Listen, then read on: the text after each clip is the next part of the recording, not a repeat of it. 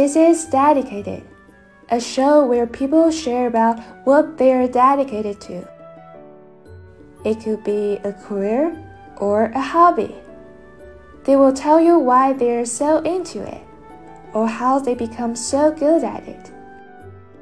I'm your host, Lulu, and making these conversations happen is what I am dedicated to. You can also tell me what you are dedicated to.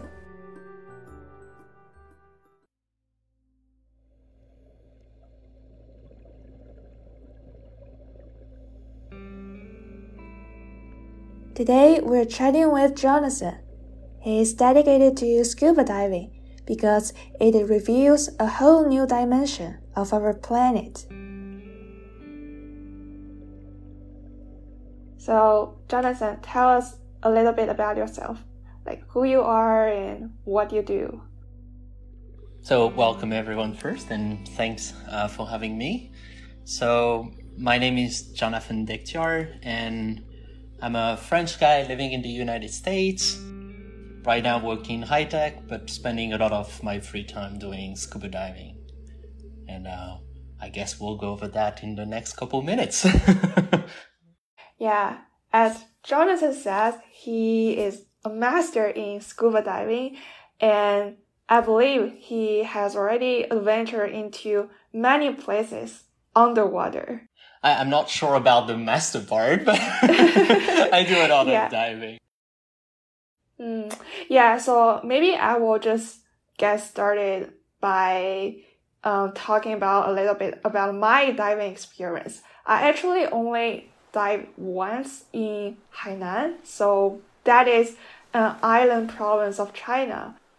So I went diving with like an instructor, and the water was crystal clear and very warm. But after I coming like out of the water, um, it was freezing cold, and I drank a lot of ginger soup to keep my body temperature high. Um, yeah, and that's all I know about diving. And all the other thing I will be mentioning today come from either YouTube videos or Jonathan's Instagram posts. I unfortunately never dove in China. I, I wish I, I did, but I, I heard there's fantastic diving in China, but I'm, I've never been doing it. Do you do you remember what you, you saw in the water? A lot of fish, and they're pretty colorful. So no large animals, right? No dolphins or or something. Okay, okay. Yeah, I believe it's because I'm only going to the shallow water, so I didn't um, get to see much of the ocean. So no big animals.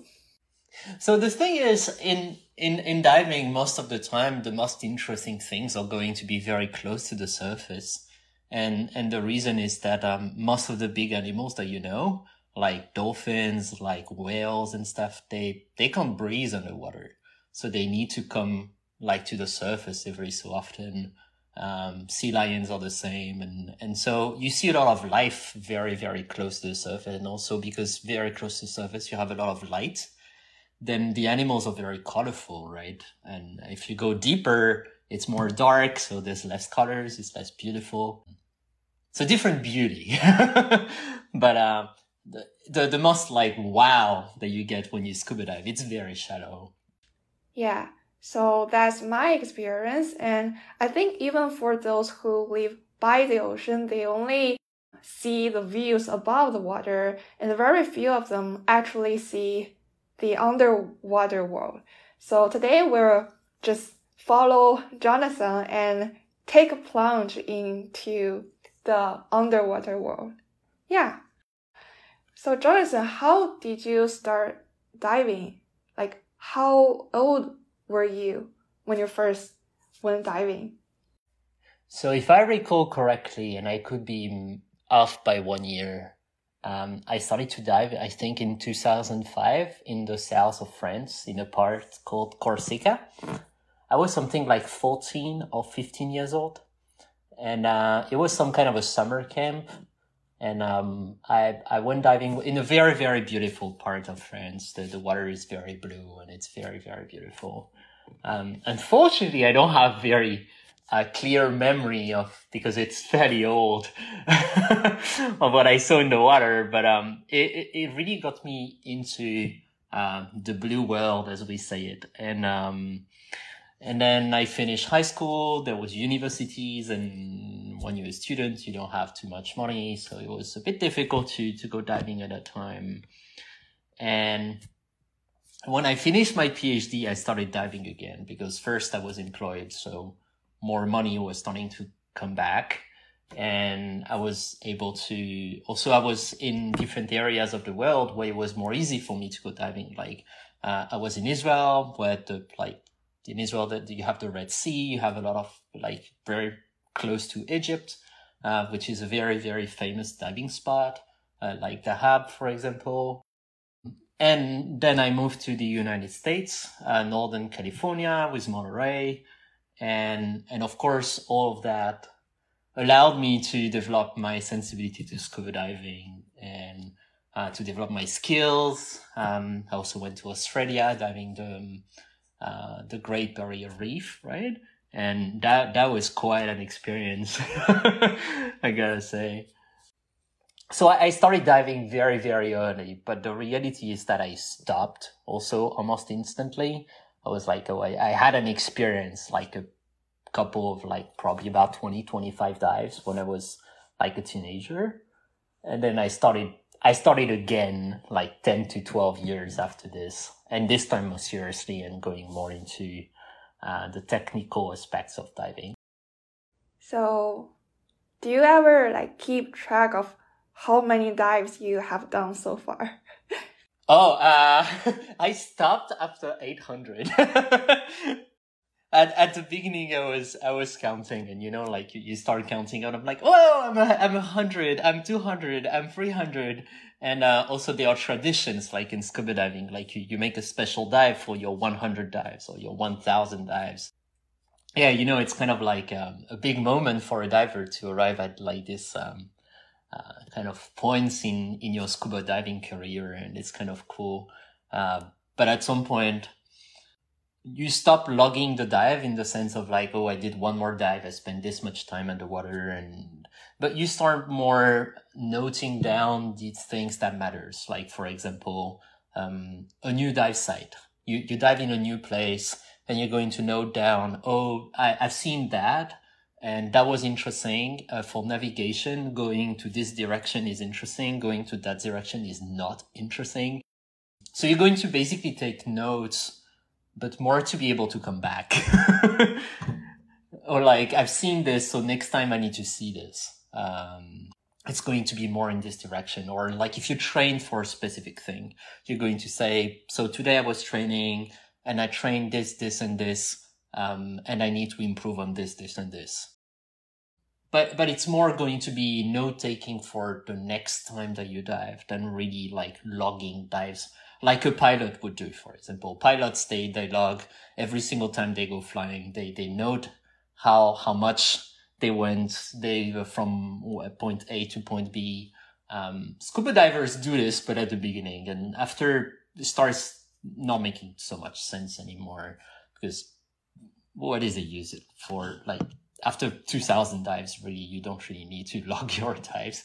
I would say I, I log something that I find a bit like crazy. For example, uh, I would probably log my first uh, 100 meter deep dive, uh, which I'm looking forward to one day. But uh, uh, but because it's it's a landmark, like it's kind of like something very very cool, uh, more than because I want to log the dive really. So how are the dive sites in California? because I know we have miles of coastline, and I know a lot of people they're going to Monterey Bay or Carmel. Do you like the size there? So California is indeed um, one of the hotspots for scuba diving in the United States. So even to be fair to actually the whole coast of um, Pacific coast of the United States, like all the way from Washington State um, to Oregon to uh, California is quite amazing, like all the way along the coast. Um, I don't have any experience on Southern California, so like San Diego, for example, which has a huge diving community. Like it's it's probably even larger than Northern California. Personally, myself, I'm I'm more used to the Northern California area, so mostly what we call Monterey Bay, and and the Monterey Bay is a U.S. federally protected marine area, and it's the largest U.S. national marine sanctuary. So it's kind of a national park, but in the ocean, and um, it, you can find things like sea lions, harbor seals, uh, sea otters. We have 27 species of whales. Uh, we have dolphins, more than 10 different species of shark, uh, like leopard shark, like great whites, like reef sharks. Um, have octopuses, crabs, and uh, something that is very, very beautiful that is called a nudibranch. Um, so it's technically an underwater snail, um, but it's very fluffy and very, very colorful. It's super beautiful. And, and, and, and when you go diving and you see these nudibranchs, like super, super fancy, it looks like, you know, like a designer, uh, robe, but animal. it's fluffy and colorful and it's so beautiful. Yeah, I know there are also like kelp forests uh, in Monterey Bay, right? And a lot of people um, go diving just to see that thing. Yeah, so the kelp is a very interesting plant. Um, it can grow from uh, about a meter per day. So in 24 hours, the whole plant can grow from of, of about a meter. So that grows like super fast. And um, what it creates, it, it creates underwater forest. And so when you scuba dive, you slalom between like the big trees of kelp and um, you see the, the rays of light shining through the forest and you see like these beams going down and we call them god rays and they are absolutely fascinating and and these kelp forests host a whole sort of like ecosystem of animals that you can see underwater and uh, so you can find all sorts of fishes, crabs, octopus, sometimes tiny, tiny sharks uh, that are hunting like sharks that are like the size of a handbag. they are really, really small. And it's, it's, it's a very fascinating eco, um, ecosystem to, to be diving. Unfortunately, it's, it's, um, it's an ecosystem that is threatened by an invasive species called the, the purple urchins and um, they have damaged quite a lot the, the kelp in the area. But it, it's um it's quite exceptional to be diving uh, the kelp forest of the coast of California. Yeah, and I, also I think kelp is a very interesting species because I just knew that people use it to make ice cream. Or for everything, for everything, you you have kelp in your toothpaste most likely. Like there's kelp absolutely everywhere. Um, it's a it's a very very funny plant, and it's it's it's in a lot of things. And I couldn't even cite you like all the different things that it's used in because it's really used everywhere. Um, it grows so fast, so it's very easy to to farm at an industrial scale. So, what is your favorite creature to see under the water? And are they friendly when you're trying to take photos with them? Uh, so I don't really try to take photos with them. So I'm not a big, like, I don't really like carrying a camera underwater. It's fairly bulky and it also disconnects me from the dive, you know, because I have this camera in front of me. It's like going to a concert and spending the whole concert filming the band playing, you know, like instead of enjoying the band, you look at your screen. And I, I'm not a big fan of this um, I like enjoying and bringing back memories. I, I think my my favorite local animal that I would see is probably the sea lions and friends. So sea lions, harbor seals, and and and and um, this kind. And the reason is that they are so so funny. Underwater, they re they we call them sea dogs um, because they really behave like puppies and yeah, they, they can play underwater. They play to like catch your bubbles. It's super funny. You can see them like dancing underwater at night. It's quite amazing. Uh, they are extremely curious. Um, they will come and check you out and look at you because you look funny. They are really quite exceptional. I really like sea lions. They, they are quite, um, quite amazing actually. to me, like sea lions are really, really cool. And I feel like the farther you go or the further you descend, the more you got to see. Is that true? Not exactly. Uh, as I was telling you, at the, the closest to the surface, the more you will see. Uh, the deeper you go, the less you, you see different animals. Um, but what people tend to want to see, which is colorful fish, big fish, big animals like dolphins and stuff, uh, these guys are close to the surface. Um, they are in the shallowest 20, 25 meters. Um, when you go deeper, you can of course find animals, but uh, it's going to be different. And uh, also going deeper is very difficult technically. Um, so the realities in most areas of the world, you don't really need to go much deeper than 30 meters. You're going to be able to see any animal that you want. It's, yeah, I would say that in most cases, like, um, you don't really need to go so deep.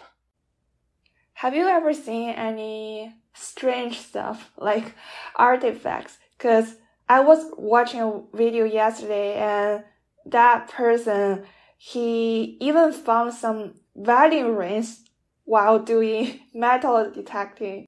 Oh. Oh yeah, so you can find a lot of things uh, underwater. Doing a shipwreck, um, we can often find uh, bombs and uh, explosives um, that, of course, you're not supposed to touch, and you should not, right? Um, it's a it's a very classic when you go uh, diving uh, warship. So, for example, if you go, there's a very very famous dive site in Micronesia called a Truk Lagoon, and when you go diving these places, um, it's known that they are like they are literally tanks and and and live ammunition on the floor. I mean, it, has been here for like seventy years. Uh, if you don't touch them, they have no reason to explode. But uh, it's too dangerous to remove them, so they are still here basically.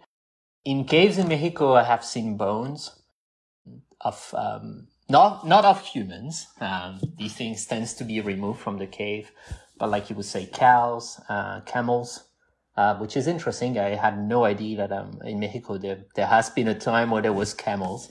Um, but um, yeah, so you, you can find like ancient bones. Um, that I know friends who have seen like some saber tooth uh, cats. Um, so it, it's it's you can find a whole lot of things underwater. Mm. And then I have found the usual like phones and and like all kinds of stuff that people forget underwater or drop. yeah. So when do you usually dive? Like in the morning, in the afternoon, or in the evening? All of them. there's really, there's really. Uh, I'm not an, uh, somebody that wakes up very early, so uh, it's hard for me to go diving like at 8 a.m. or 6 a.m. in the morning. Um, but I have done all of them, and they are quite amazing. I love diving at night. It's very, very different from um, diving during day. But on obviously because it's it's it's completely black, um, uh, it changed completely your diving because now uh, you, you rely on your light to be able to see around you, to be able to um, to communicate with your teammate underwater. Uh, but you see very different animals. For example, in Monterey, you can see octopus at night, uh, which are very, very difficult to see during day. Uh, there's a lot of animals hunting during night and, and cutters uh, at night, um, uh, we, we can use UV light and, and because a, a lot of animals are fluorescent, um, they, they will be shining all sorts of very, very fancy colors when you dive with UV lights. Mm. And, um, it's, it's quite fascinating. I, I really love, like diving at night. It's, it's, and it's very peaceful. Like you're in the water floating, floating on top of the water and looking at the stars just before going underwater you like rest on your back, talk to your friend and take five minutes looking at the sky. seeing the different stars and constellation. You're going to be, all right. I, I think I'm in the zone. We, we can go diving now. Everybody's ready. And, and you go diving and then you come back up and you see the stars again. And I'm sorry, there's just no better evening for me. That's like the absolute best I can go for. That's nice. Yeah, I never imagined like watching the sky from the sea. Yeah, it's you floating just before going inside the ocean and and looking, you know, at at the sky and it's quite amazing, especially if you're not freezing. yeah. Right? So no, it's it's really cool. I have amazing memories of like like no later than two weeks ago. Yeah, it was two weeks ago. We have found a thornback guitar fish. So it's something that I've never seen in my life. It looked like a big ray. And uh, it's a mix of a ray and a shark. And it's super, super cool. It's called a thornback guitar fish. Uh, just the name, a guitar fish. I love it so bad. it's it's so cool. It was it was just one of the peak moment, and it was super rare to see one. And we have seen three massive ones, like a meter long, in the same night. We have three, we have seen three of them, and uh, plus sea lions, plus four or five octopus that night. That was quite a night. Like that was that was really really uh, really nice. I went diving with two friends. One of them is a YouTuber actually, and um, that was really really uh, a good evening. So you'll never know what you're gonna find in the water. That's part of the excitement. If you know exactly what you're going to find, as I think it would spoil me the moment. You know, it's kind of like turning around and seeing something that you did not expect no, that definitely plays a big role into like making the moment exciting, you know? So when you're diving, what's usually on your mind? Or you just stop thinking? Uh, a little bit of this, to be honest. Um, there's quite often a, a feeling of like amazement. Um, it's, you know, I feel in a lot of ways, I don't feel this so much on ground, but when you're in the ocean, you feel small. You know, like you feel, wow, the ocean is so vast, it's so large, and I'm so small, and I'm so tiny, tiny. And, and you see all the nature, and the nature has way more strength than you. Um, you know, in, in, in work, you can be successful. You can achieve a lot of stuff on ground. Like you can be, oh, I'm into weightlifting. I'm into running a marathon. I'm, I'm into doing a lot of things. But in the, the ocean, if the ocean decides that you're going to have a bad day, you're going to have a terrible day. And there's nothing that you can do against it. You know, mother nature is very strong and, and, uh, it's, it's, it's quite amazing, like, uh, mind blowing. And the, the feeling of being in the water is extremely peaceful because it's very quiet. Um, you know, we, we say that, um, scuba diving is a, is a team sport for introverts mm. because we don't talk. oh. so, you know, it's a team sport. We are together, but we are together alone. You know, it's kind of like we, we definitely communicate, but, but you enjoy with yourself, you know, like you, you don't have to, to be communicating with other people. So, so people who are like, that don't want to be constantly chatting around or, um, and, and like to enjoy things by themselves, like for example, reading a book or something, scuba diving is very fulfilling because it's you and your mind, you know, like when you see something super cool, you're like, your mind explode. And uh, but it's it's your own mind. It's not like your friends and something funny or something. Of course you have funny moments with your with your mates. Um, but like definitely the feeling alone is is kind of amazing to me. And i like being a little bit uh, on these moments and it's very restful so um, and in a way you could say that you could even like for me it's close to be underwater meditation in in in some places especially cave diving which is a, an environment which is in, in for a lot of people cave diving is very dangerous. And for me it's the opposite because it's very small and very tiny and and and in a way quite predictable because you don't have waves. Things are fairly constant. They don't change too much. They do change, but not so much. Has this very comforting feeling, like a big hug, you know? And, and, and it feels like underwater meditation where you, you, you can almost close your eyes. Don't do this in a cave, please, but you can almost close your eyes and, uh, and, and enjoy the, the, the peacefulness of, of, of the environment around you. And uh, aside of this being blown away by the, the structure uh, that Mother Nature creates, you know, like the stalactites and the stalagmites, uh, the fossils that you see around, uh, the decorations inside cave. It, it's it's quite mind blowing, and and being inside the earth and looking at all of these beautiful things and being wow, that's no that that's quite a moment actually, and and being one of the few people on Earth, being able to see this is is even it's beyond everything, you know, because first being able to see it is is amazing, but knowing that probably less than a thousand people have been here, and sometimes even being the first human being ever in history of mankind to be visiting these places and and like being a witness of this kind of environment, that is like mind blowing. Yeah. Very privileged. yeah, absolutely.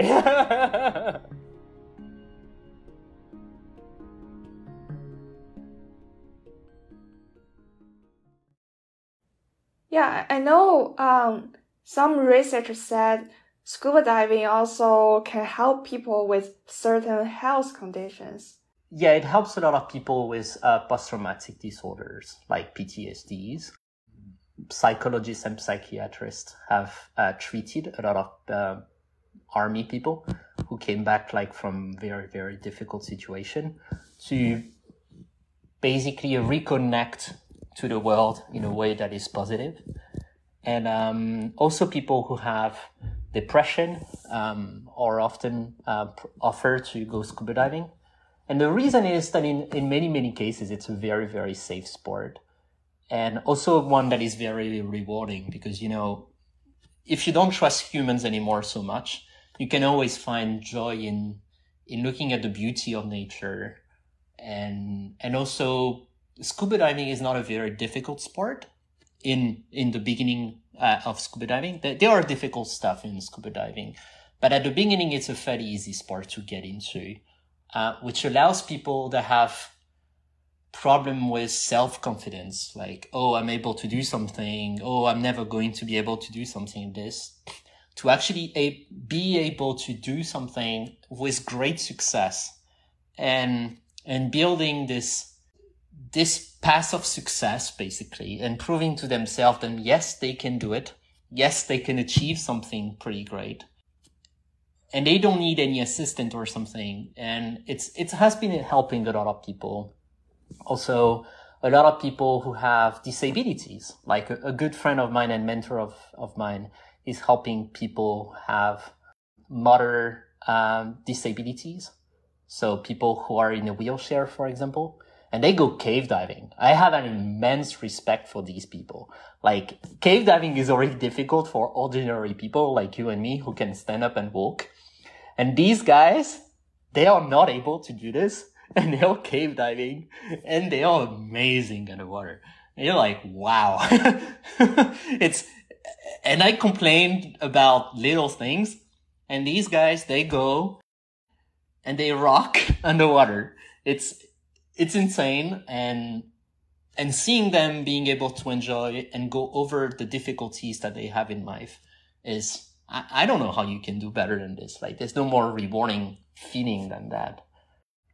It's really amazing to have friends who allow people with disability to, to live a better life and, and allow themselves to, to go beyond what society would put as limits for them, you know, like, oh, you're disabled, you cannot do this, or you should not be doing this. And, and actually, no, I'm, my my disability doesn't define me. I, I want to be able to enjoy my life the way that you do, and um, yes, it's more risky, but I accept the risk and and and and enjoy a full life. And I I can't blame them for this. Really, I, I'm, I'm not, I can't do it. yeah, I feel in the water, you are able to move more freely and also the buoyancy, they compensate part of the gravity. So yeah, you just got more control of your body and can achieve something you can do like on the land. No, that, that's absolutely right. It's funny because at the same time you have more control because you have less of the limitations, but at the same time you have less control because now you have to manage something that you are not wired in your brain to be managing, which is buoyancy.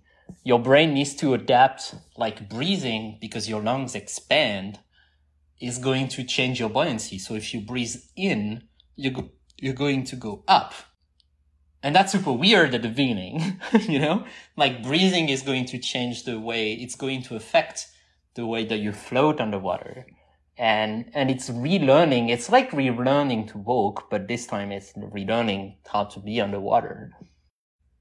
So yes, it's definitely being more free. You, you have less of physical limitation, but at the same time, it feels a lot more difficult because it's kind of like learning to walk on Mars it's it's a very different experience. I see. So, do you prefer to go solo and just get away from the civilization, or you usually find someone to dive with you? It depends. It really depends on the type of diving that I'm doing and where I'm going. Being able to dive solo require a high level of uh, training uh, because you have to be comfortable solving any issue uh, that you may encounter. But at the same time, diving solo is also less safe. There's not a there's not a second person that can help you in case you have a trouble. Um, and also, there's something that people don't value too much, but um, you don't have a second brain in the dive. You don't have somebody with critical thinking that is able to question your decisions. You don't have somebody that is able to give you a second option, you know, for example, getting lost underwater. You don't have someone who is like, no, the, the way, the direction back to the shore or to the boat is that way. It's not the other way. So having a, as you would say, a backup brain underwater, um, is very useful too. So it's, there are risks and benefits. It's not that I prefer diving alone.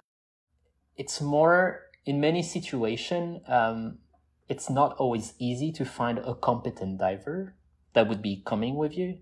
And going with someone that is not as trained as you are, um, in a way, can be more of a danger. Because, for example, when you go diving with an instructor, the instructor is by themselves, right? You're not going to provide any assistance to the instructor. You have no idea what you're doing. The instructor is not going to rely on you in case of trouble. So the instructor is diving alone, effectively. And, and because you don't know what you're doing, the instructor is how, is now having more risk to themselves because first they have the risk to themselves that you can help, but now they also need to manage your risk. And because you are an inexperienced diver, your risk is pretty high because you might generate issues that you don't know how to solve.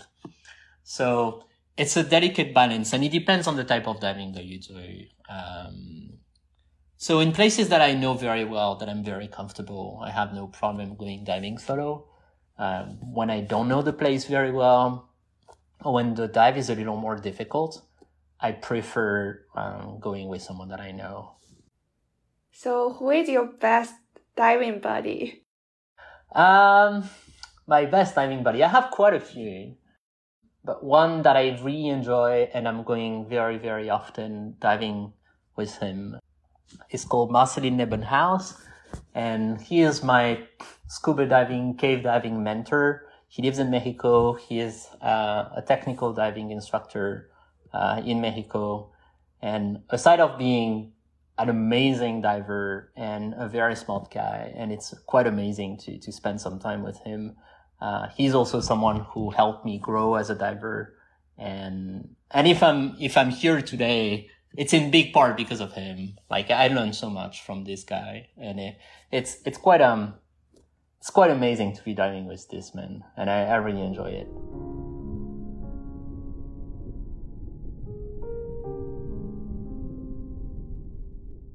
So you mentioned you also go cave diving, and I know it's more advanced and more challenging.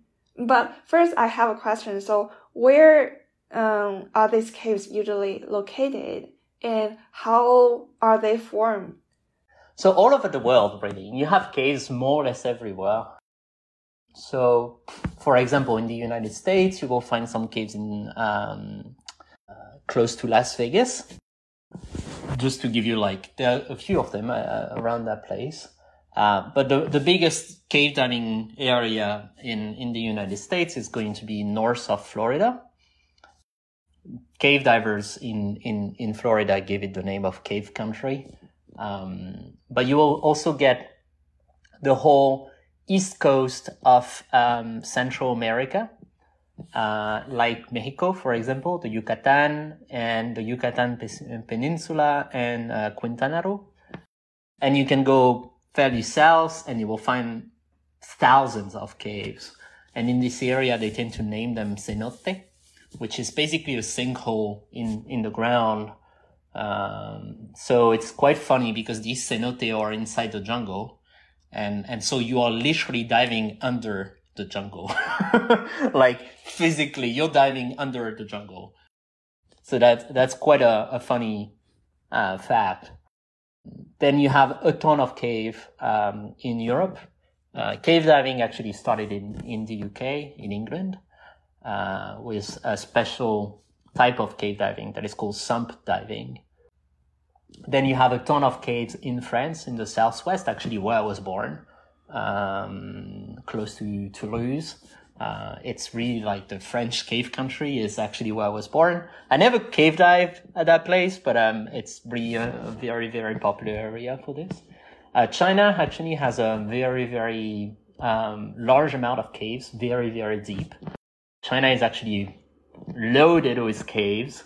Uh, then you also have Thailand and Indonesia, and uh, it's all over the world. And and the reason is basically when it rains, um, the water infiltrates the ground, and and because the water um, absorbs CO two in the atmosphere, it becomes mildly acidic, and and this acidity dissolves the the rocks uh, in the ground, and this specific rock that forms the caves is called limestone. And and basically the rainwater over million years uh, dissolve the water little by little and create underground river. And when it becomes su- sufficiently large, it becomes a cave. And uh, basically, then you have the cycles of, uh, for example, the ice ages that were where the, the, the water level around the planet dropped down.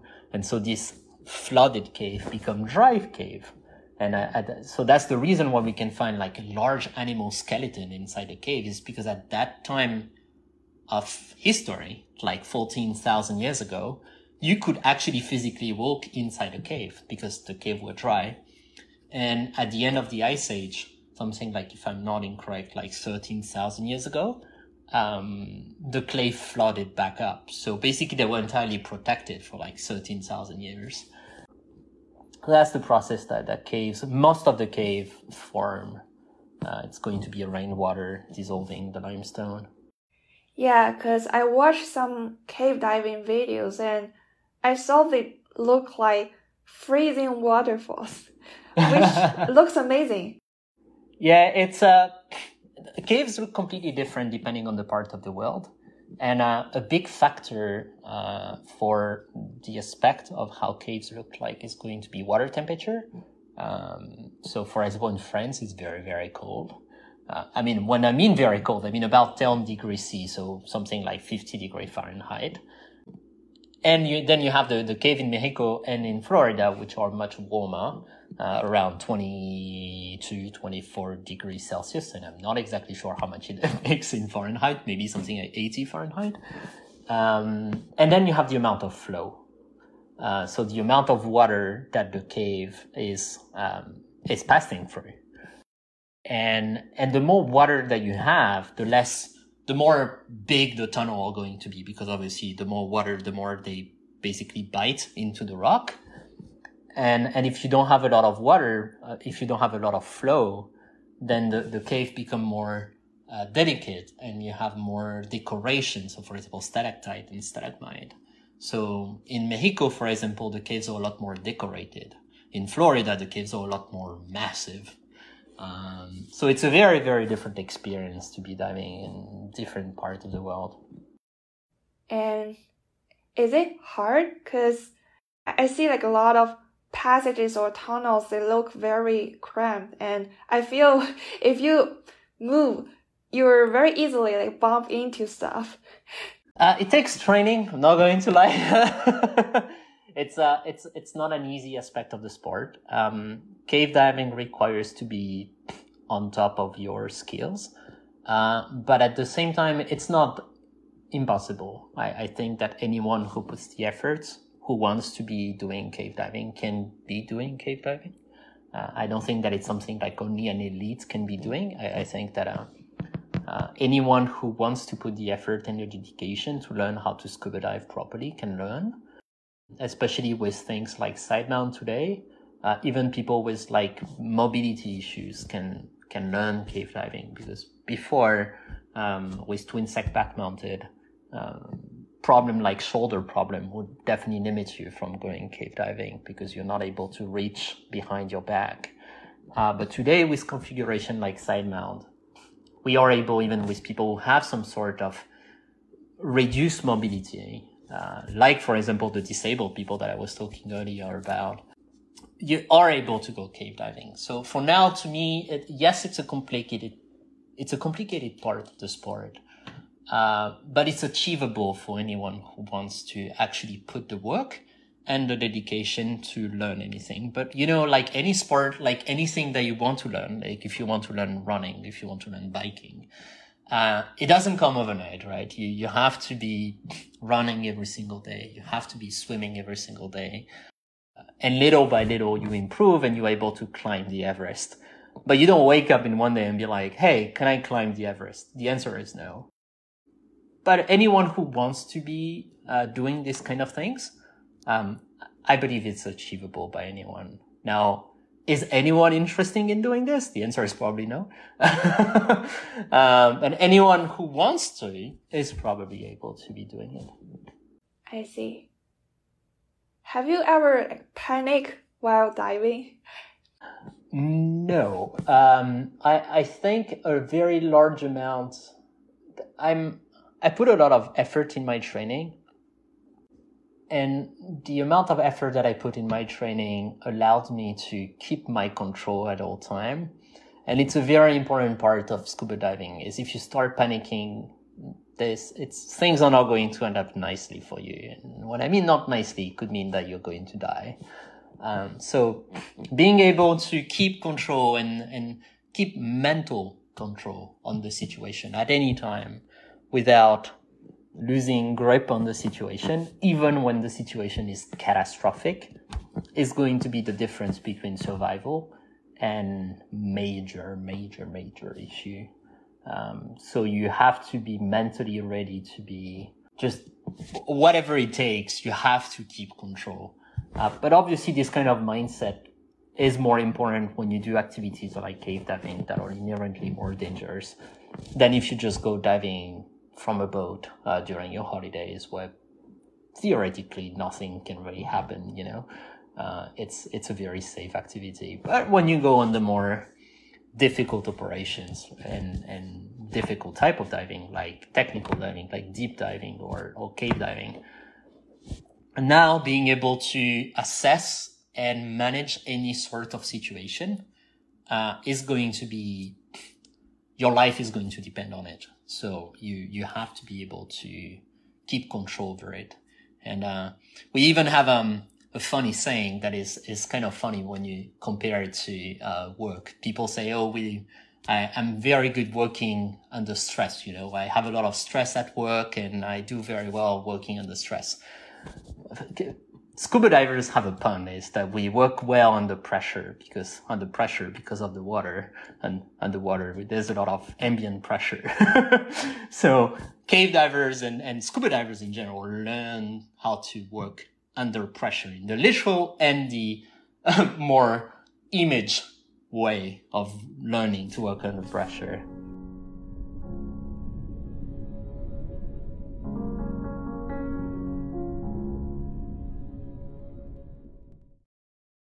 So in our earlier chat, you also mentioned diving satisfies your curiosity in science. So besides becoming like more physically fit and more mentally dis- disciplined, um, do you also become like more educated about the ocean, the earth? I, I think it's very difficult to go diving and pay no interest into what you're going to see. Um, so for example, um, I talked about seeing the thornback guitarfish uh, on on that night dive, and I had no idea what I was looking at. and and and and when I get out of the water, I was like, "Did you see that thing? It was amazing." And now the next thing that you're going to be doing is I need to find a name of that animal. Like I need to put a name on that thing. And obviously we had no photos, so it was it was not able to be going to like Google and be, hey, I've seen that animal. Anyone knows what it is? And lucky for us, that specific night, a, diff- a, second group of divers went diving at the same area and saw the same animal as us. And they were like, did you see the thornback guitarfish in the water? It's like, oh, that's the name it is. okay, that's amazing. Thanks. And of course, also diving in the ocean, um, you're going to see all sorts of plastic pollution and these kind of things, which makes you very aware of um, like how much plastic is an issue.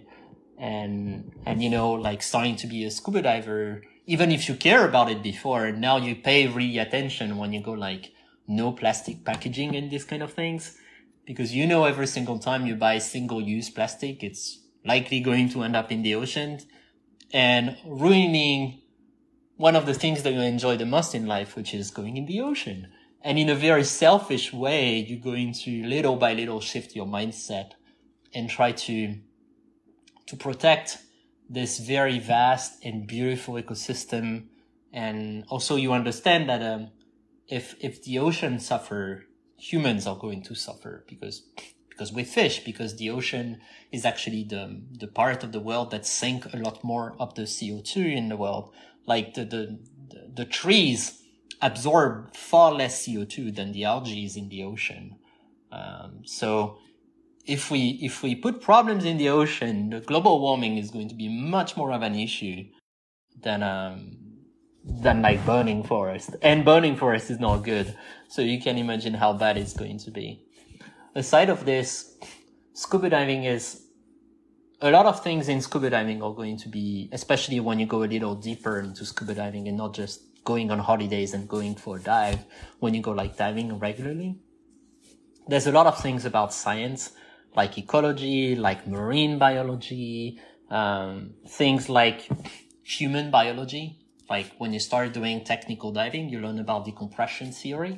So you learn about how your body is going to absorb gas and release gas and how does your like decompression work um, and it's a very experimental science because it's it's very difficult to um, to be uh, like measuring things in the human body and it could also be fairly unethical if you think about it um, but it's it's quite a fascinating thing. There's a part of mathematics which is a big thing for me, and and it's very scientific. You can also be part of uh, scientific expeditions, answering very important questions for uh, science. Like for example, one of my mentor um, and one of my first technical diving instructor, uh, actually in Northern California, called Alberto Nava, uh, was a expedition leader for National Geographics and uh, found in a cave dive in Mexico the oldest skeleton in the American continent,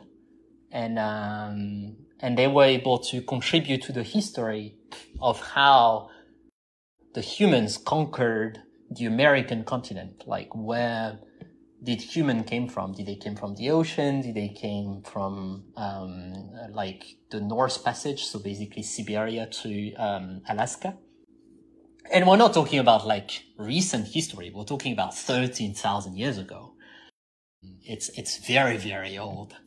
Uh, so that's that's like fascinating to be able to be part of this research project, and uh, when you, you when you start to be good at diving, you, you you are able to do a lot of things that are very good, not only for yourself but for for humanity, for science.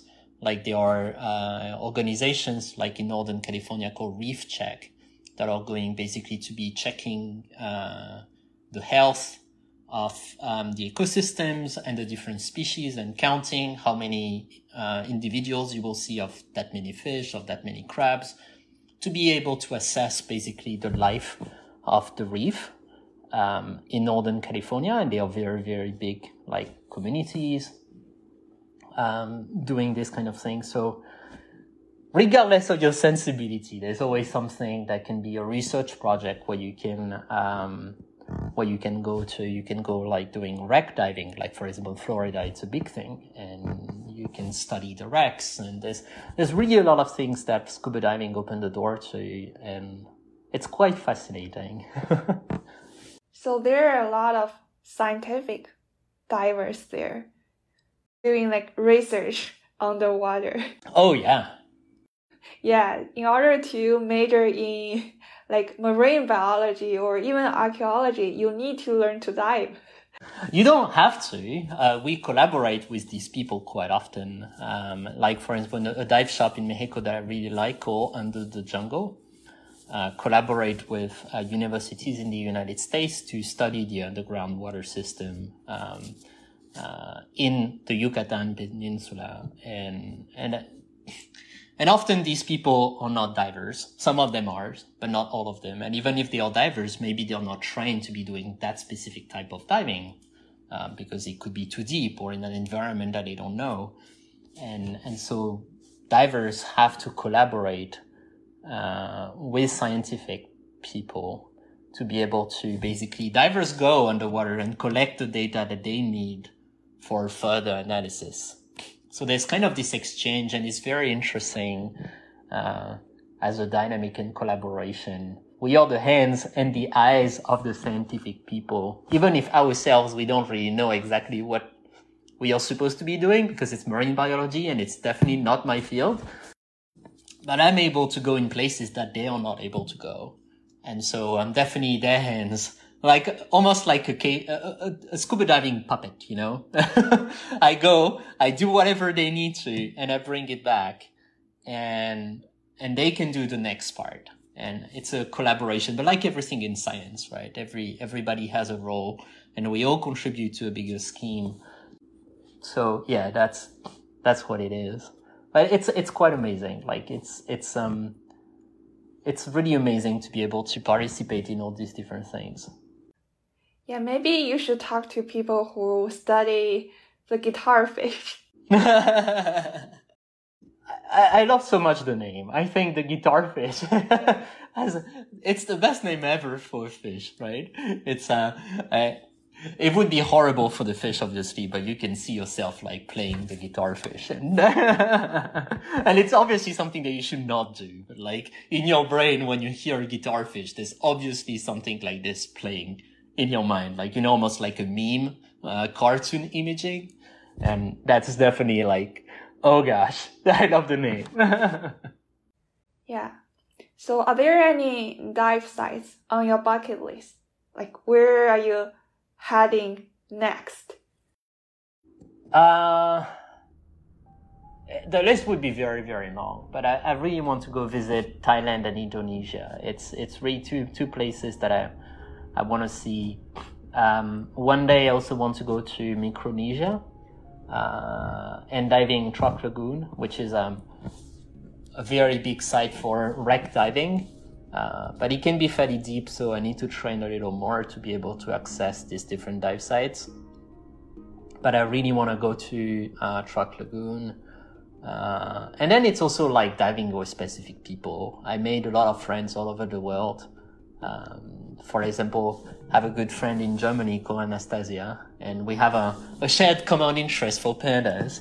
And I, I really want to go diving with her one day.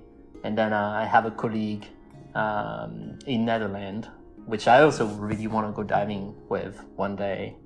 And, and, and you start to have all these people around the world that you connect on social medias and because you have this shared connection and you're like, oh, we need to go diving. Let me know when you go. Let me know where you are. I join you. Or if you want to go, I, I can host you. You're welcome at my house. And then we can go diving. And it's quite amazing how you create this small community of people that are, in a sense, a bit like-minded. Um, we have a shared common interest. And I also find that these people tend to be um, very kind because it's hard to be fascinated by the ocean and animals and and be someone uh, a little harsh and a little bit of a pain to other people. It's it still exists, but um, you, you you find very interesting people and very kind people in this environment, which is very very nice. Awesome.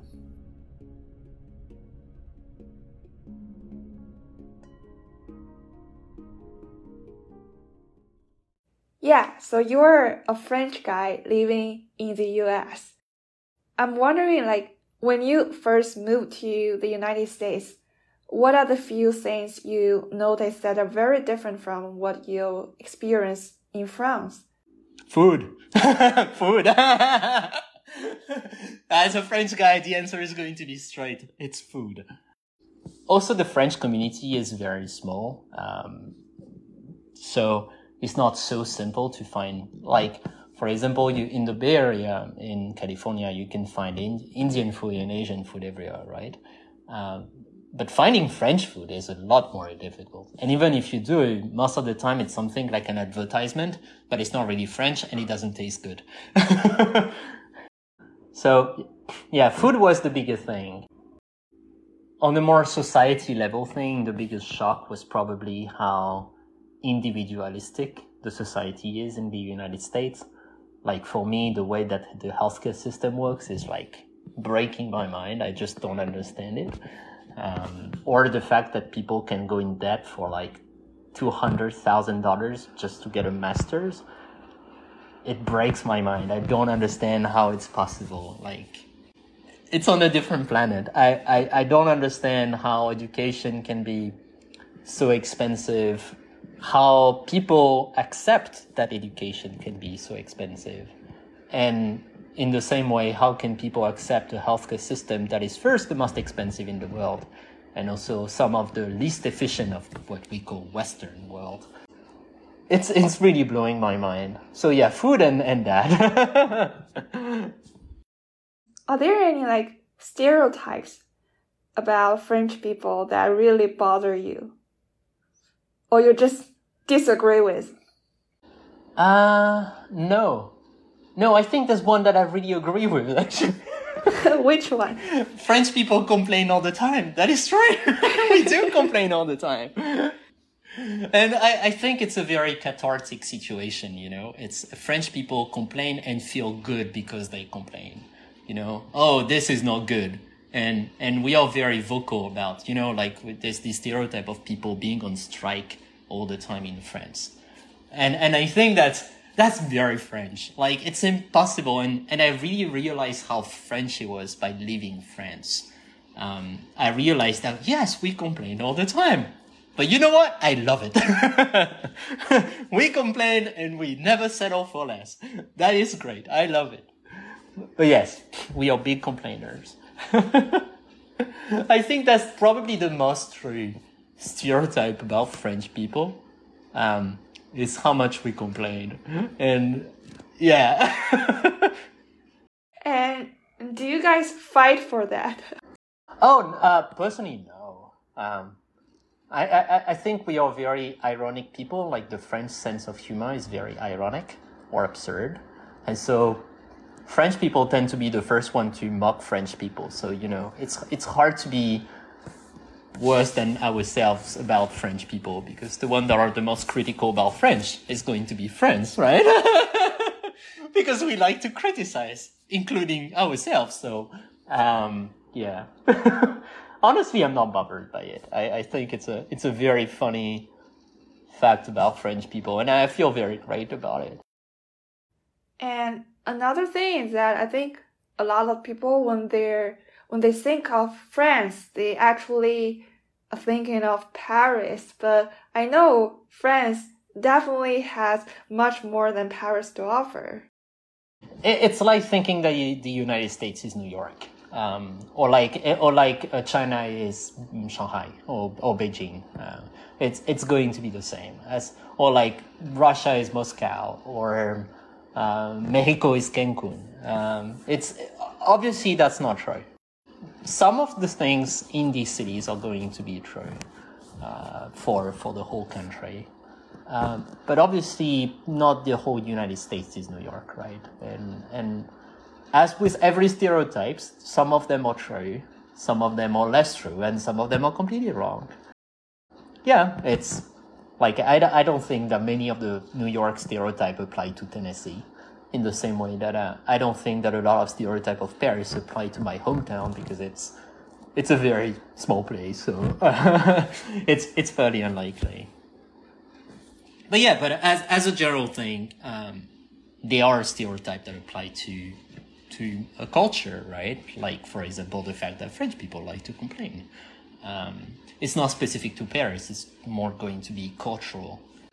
Uh, in the in the same way, like uh, you would say, maybe in Japan, it's not very well seen to be disagreeing publicly. Yeah, that's probably not only Tokyo, right? It's it's probably more going to be cultural wide. By the way, which city are you from? So I'm from the southeast of Toulouse, uh, which is uh, very close to Bordeaux if you like wine. it's the southwest of France. Is it very different from Paris? Yeah, yeah, very different. Um, France have very strong identities depending on geographical regions. And, and the reason is that France is kind of an right in the middle of Western Europe so if you go to the north of France, people are very close to German mentality, more close to that. If you go to south, on the west we have Spain, and on the east we have Italy. So obviously, being so close to different countries is going to massively influence the way that people think and the way that people behave. Um, and even it influenced the, the words that you're going to be using. Right? In, for a long time, France had a lot of local languages that were actually inspired by Spanish or by Italian or by German, uh, depending on where you are in, in France. And it's it's very interesting because the food is completely different depending on where you are in France. Like if you go to Switzerland, you're very close to the Switzerland border, like skiing in the Alps.